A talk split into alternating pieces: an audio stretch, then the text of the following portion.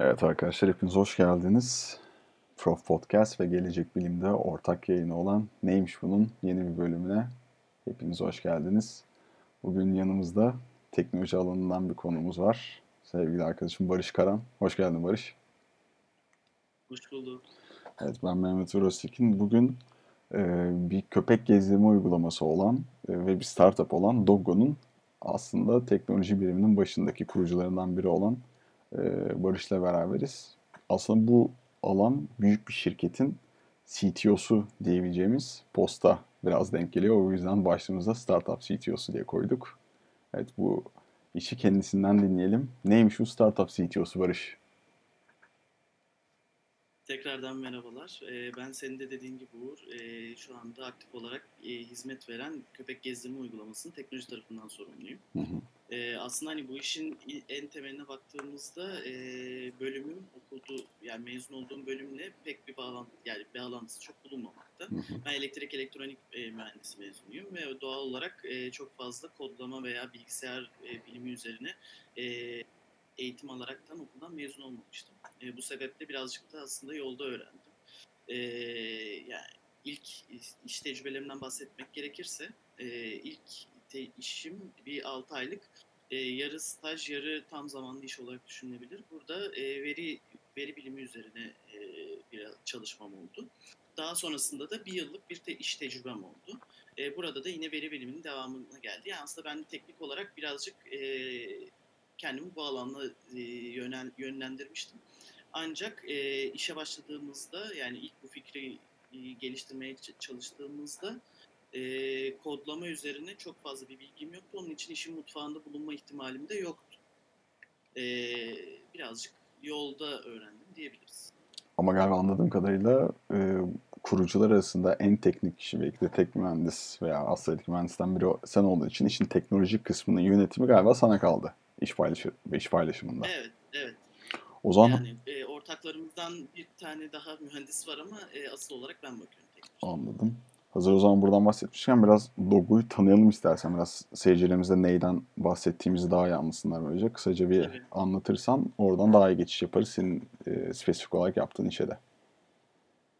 Tamamdır. E, Doggo genel olarak e, bir köpek gezdirme uygulaması olarak özetleyebiliriz. E, kısaca bahsetmek gerekirse de uygulama iki taraftan oluşmakta. Bir tarafta e, köpek gezdiricileri, diğer tarafta da köpeğini gezdirmek isteyen müşteri tarafı bulunuyor. E, müşterilerin e, köpeğinin ihtiyaç dahilinde gezdirilme talebinde bulunduğunda e, biz uygulama üzerinden e, en uygun Walker'la e, eşleştirip e, bu e, eşleştirme sonucunda da köpeğin gezdirilmesi esnasında müşteriye bu e, gezdirme hizmetinin takibini sağlamaktayız. Ve aynı zamanda e, uygulama üzerinden ödeme sistemleri olsun, işte köpeğin profili olsun, Walker'ın profili olsun gibi e, bilgileri de tutmak tutmaktayız. Bu Walker dediğimiz e, köpek gezdiricileri galiba. Hani Köpek gezdirici evet en başta evet onu da söylemedim. Genel olarak e, köpek gezdiricilere Walker adı veriyoruz. Onun için de ağzımda böyle bir e, alışkanlık. direkt olarak isim oluşmuş durumda. Onlar galiba gezdirme başına ücret alan, sizle sözleşmeli olarak çalışan kişiler. Evet. Sözleşmeli ancak e, freelance olarak Hı. geçiyor. Yani bir sözleşmemiz oluyor tabii ancak e, genel olarak bize bir bağımlılığı yok. Burası bir ortam gibi düşünebiliriz yani bu e, uygulamayı bir ortam gibi düşünebiliriz. Yani gezdiricilerle e, köpeğini gezdirmek isteyenleri buluşturan bir ortam Anladım. e, diye özetleyebiliriz. Çok güzel. Sen de bu e, şirketin, bu hizmeti veren şirketin uygulama geliştirici kısmındasın. İşin teknoloji kısmındasın. Bunu Evet. uygulamaya çeviren Aynen. ekibin başındasın. Oradan biraz bahsedelim. Yani bir uygulama Evet. nasıl geliştirilir? Ne alanları vardır? Ne yapıyorsun yani aslında günlük olarak? Ha, evet. Ee, evet. Benim genel olarak e, baktığımızda üçe ayırabiliriz e, işlerimi.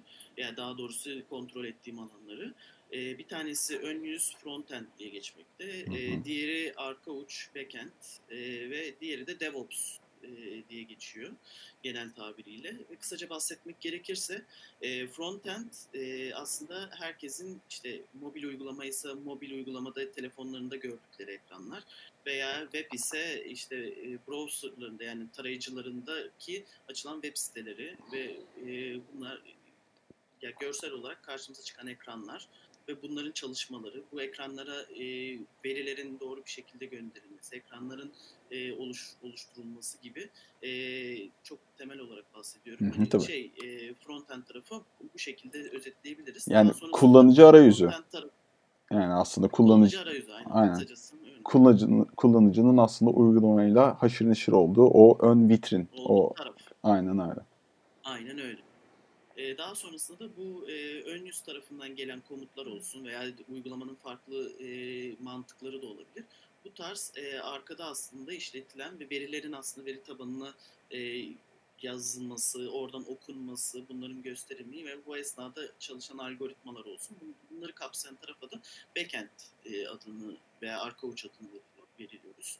E, bir de aynı zamanda DevOps tarafımız var. Bu da e, hem backend hem e, frontend taraflarının e, aslında kodlar yazıldıktan sonra yani kısaca kafada oluşabilmesi adına söylüyorum. E, kodlar yazıldıktan sonra bu kodların e, çalışabilir halde makinalarda yani bilgisayarlarda çalışabilir hale getirilmesi ve getirildikten sonra belki de bunların e, otomatize bir şekilde yani yeni bir kod yazıldığında bu kodun otomatize bir şekilde makineye da çalışır hale gelmesi e, aynı zamanda e, e, network e, ve e, belki security taraflarının da kapsayan e, veri tabanı bakımı ve genel olarak e, makinaların, kullanılan makinaların, e, serverların e, bakımının genel olarak kapsayan alana da DevOps adını ver- vermekteyiz. Anladım. Yani aslında şey şöyle çok cahilce bir şekilde kabaca hiç bilmeyeni özetleyecek olursak aslında e, front-end için işte kullanıcının haşır neşir olduğu ön vitrin, kullanıcı arayüzü.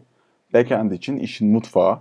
Yani bir restoranda nasıl yemek yemeye gittiğimizde mutfağı görmüyorsak, önde menüyle haşır neşirsek backend işin mutfağı. DevOps'ta bu iki artık işlem oluştuktan sonra hizmeti gerçekleştirmek için işin yükleme kısmı ve daha sonraki Evet. bakım hizmetlerinin tamamı diyebiliriz aslında Aynen galiba. oranın aynen onun gözetimi, e, test e, alarmları yani sistemin çalışır halde devam ettirilmesini sağlayan her türlü e, aktivite. Anladım. Peki şuraya gelelim. Bütün bunları sen mi yapıyorsun? Hayır tabii ki de ben yapmıyorum. İşte tam da Ee, yani bizim sistemimizde aslında e, iki farklı orada da bahsetmek gerekirse iki farklı e, yapı olabilir. Yani biz genel olarak e, dışarıyla dışarıdan e, başka firmalar veya kişilerle çalışaraktan e, bu işi e, devam ettirmekteyiz. Ancak e, bu işi tabii ortaklar ortakların da bir yazılımcı veya alanlarda tecrübesi varsa ortakların da yapabileceği bir iş olarak e, görebiliriz. Ben bu arada tabii e, hiç yapmıyor değilim. Şu an hani backend ve DevOps taraflarında e, işin içindeyim. Ancak e, genel olarak tabii asıl sorumluluk e, diğer çalıştığımız kişilerle olmalı.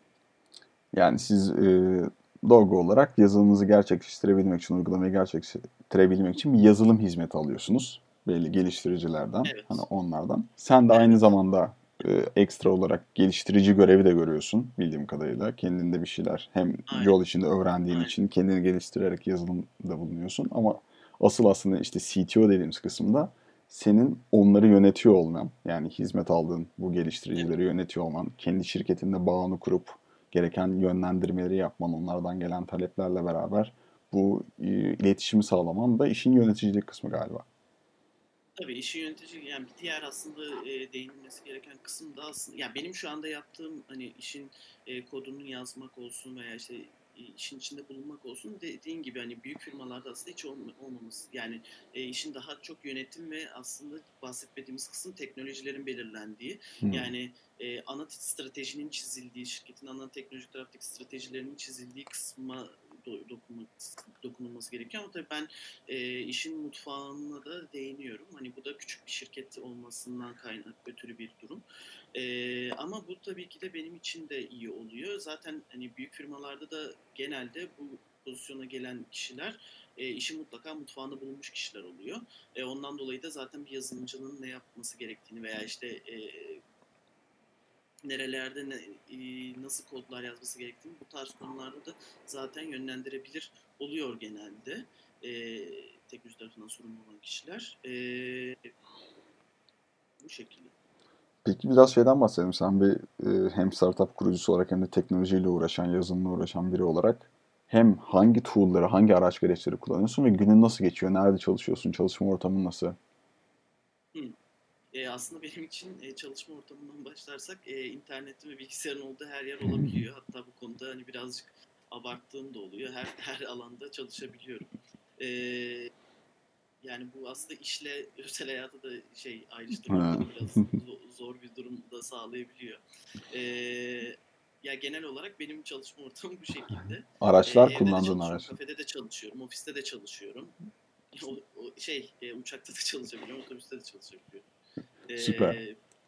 Ondan sonra e, bu şekilde e, kullandığımız tool'lara gelirsek de e, ön yüz tarafında, front-end tarafında React, React Native teknolojilerini kullanıyoruz. E, bu aslında React Native tarafının seçmemizin sebebi e, cross platform olması. Yani bir başka deyişle iOS ve Android işletim sistemlerine tek bir kodla, yani büyük oranda tek bir kod yazaraktan her iki işletim sistemine de hitap edebiliyor olmamız. Yani bu da aslında bu tarafta yazılan kodların çok daha hızlı bir şekilde çıkmasını ve e, ekstra iş yükünden kurtulmamızı sağlıyor. Çarpı iki iş yükünden kurtulmamızı sağlıyor. E, backend'de de mikroservis teknolojileriyle Scala dilini kullanıyoruz. E, e, genel olarak yani ben de Scala üzerine çalışmalarım var ama aynı zamanda tabii Python ve Node.js e, kodları da bulunmakta. E, bunlarla da bazı otomasyonlarımızı sağlıyoruz. Ve data üzerine, yani veri üzerine e, analizlerimizde de Python kullanıyoruz. Anladım. Bu kısım biraz teknik kaçabilir. Çok da detaya girmiyoruz ama meraklıları da olabileceği için evet. sizler yani özellikle güncel konularda neler kullanılıyor? Ya bir de şey pardon lafını böldüm. Yok. Ee, şey teknolojiler konusunda da e, yani yönetim tarafından da bahsetmek gerekirse e, Jira, e, Trello ve Airtable teknolojileri var. E, bunların hmm. proje yönetim tarafında hem çalıştığımız kişilerde görev paslaşımı olsun hem de kendi yapılacaklarımızın takibi olsun. E, bu teknolojileri kullanaraktan yapıyoruz. Anladım. Peki siz bunlara karar verirken bu teknolojilerin kullanılması herhalde bir günde ortaya çıkmadı veya siz bu yola ilk başladığınızda biz şunu şunu kullanacağız, işte bu iş, bu, bu teknoloji buna yarayacak, böyle ilerleyeceğiz diye bu kadar kesin karar alamamışsınızdır diye tahmin ediyorum. Bu evet, evet, tabii. Sü- süreçten biraz bahseder misin? Burada galiba aslında startup felsefesiyle, startup, startup gerçeğiyle alakalı bir şey. En başta bir fikir var, yola çıkıyorsunuz, bir şeyler iyi gitmiyor veya iyi gidiyor veya bir şeyler öğreniyorsunuz yolda. Nasıl ve değişik kararlar almamız gerekiyor? Ondan biraz bahseder misin? Yani şöyle en başta aslında yani yazılımsal olarak baktığımız teknolojilerde e, biz yani ilk konuştuğumuz yazılım firmasının yani işe başladığımız yazılım firmasının teknolojilerini büyük oranda aldık. Yani front-end tarafı o şekildeydi. E, back-end tarafında da e, yolda aslında daha farklı bir teknolojiye gittik. Yani şey mikroservis yapısına geçmeye karar verdik. Ancak e, senin de bahsettiğin gibi e, yani bu iş birazcık da hani yolda da öğrenilebiliyor ve e, belki de bizim bizimkisi bir yöntemdi. Hani e, biraz daha backend tarafından hani mikroservisleri seçerekten e, biraz daha işin e, komplike ve daha oturaklı bir yapıyla çıkmaya karar verdik. Ancak e, bir başka tercih de aslında daha hızlı ve çok daha e, işte bunu da yine biraz terimsel kullanıyorum. Hani monolitik denen daha hızlı kod yazılımı ve tek bir e, yerden yani tek tek bir kod ile yani pa- parçalamadan tek bir kod halinde yazılması aslında oranda kodların. E, bu da bir farklı ve hızlı yol, hızlı bir yöntem olarak düşünülebilir. E, bizim yöntemimiz yolda tekrardan e, bir sistemi tekrardan yazmamamıza sebebiyet verdi aslında. E, diğerinde tabii belli bir kullanıcı ya kadar belirli bir performansa sahip oluyorsunuz. Daha sonrasında uygulamayı daha çok kişiye ve daha e, ölçeklenebilir hale getirebilmek adına tekrardan yazmanız gerekiyor.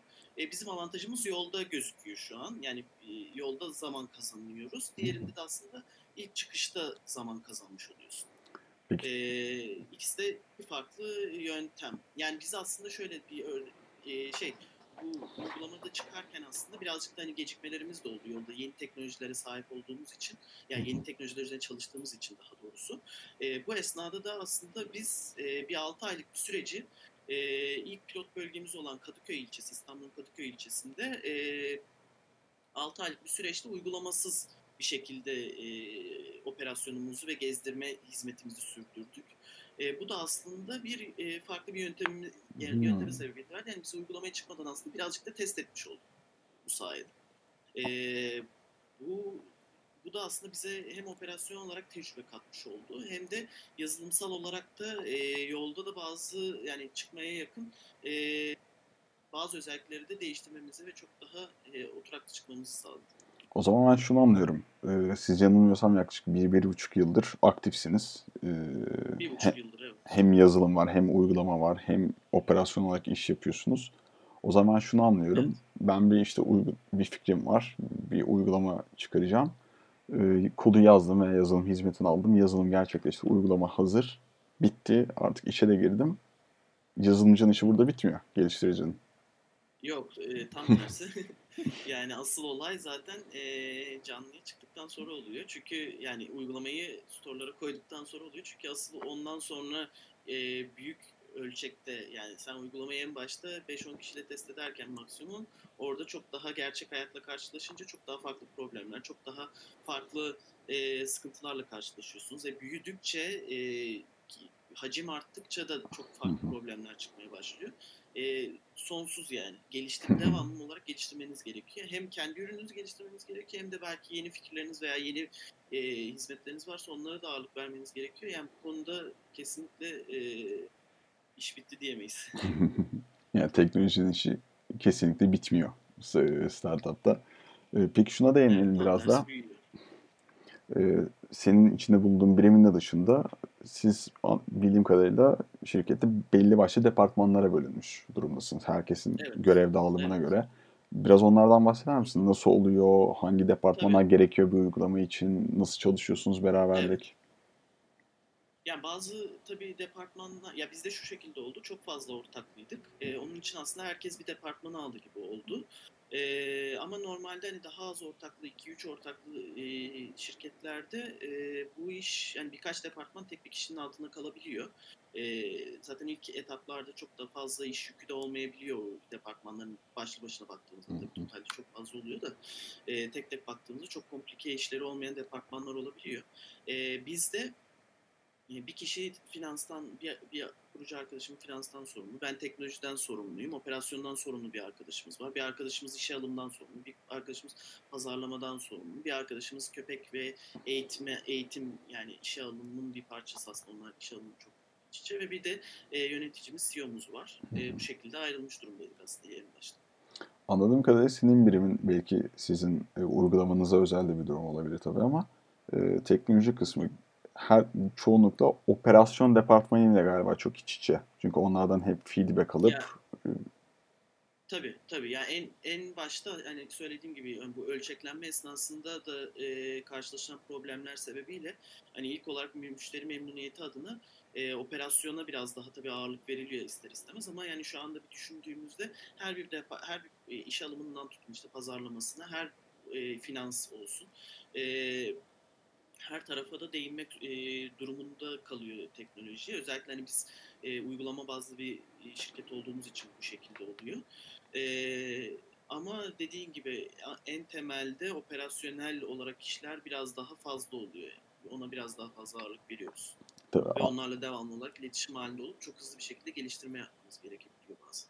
Evet, sen biraz galiba uygulama bazı şirketin kalbinde yer alıyorsun dediğini anladığım kadarıyla. Hani teknoloji kısmı bir uygulama bazı şirket için hani binanın tuğlaları gibi. Hani o şirket bir binaysa sen de galiba tuğlaları, o kolonları Tabii, gibisin. Yani burada şey e, genel olarak baktığımızda tabii yani ben, ben işin yapısal olarak en temelinde yer alıyor olabilirim ama tabii ki de diğer departmanlar kesinlikle şey yapmamak lazım.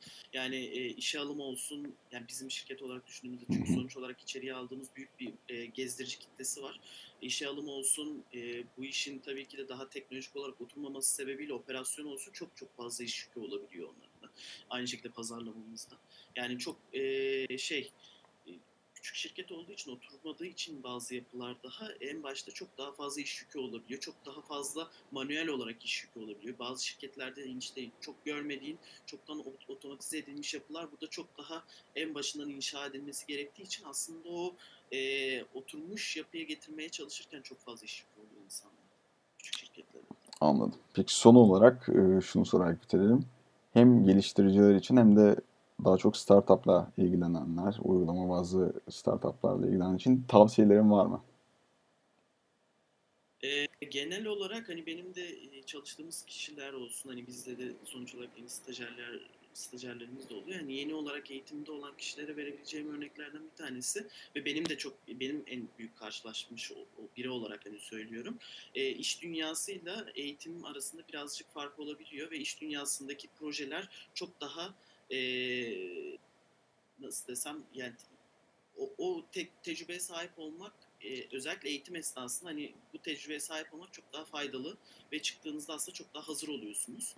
E, bundan dolayı yani stajları mümkün olduğunca e, gerçek projelere değinebilen stajlar yapılması örneğin çok e, benim verebileceğim yani benim mesela farklı yapabileceğim en büyük e, şey olabilirdi kendi öğrenciliğime göre. Çünkü ben genel olarak kurumsal firmalarda çalıştım. Oralarda daha az e, görev veriliyor ve birazcık da zorlama görevler veriliyor.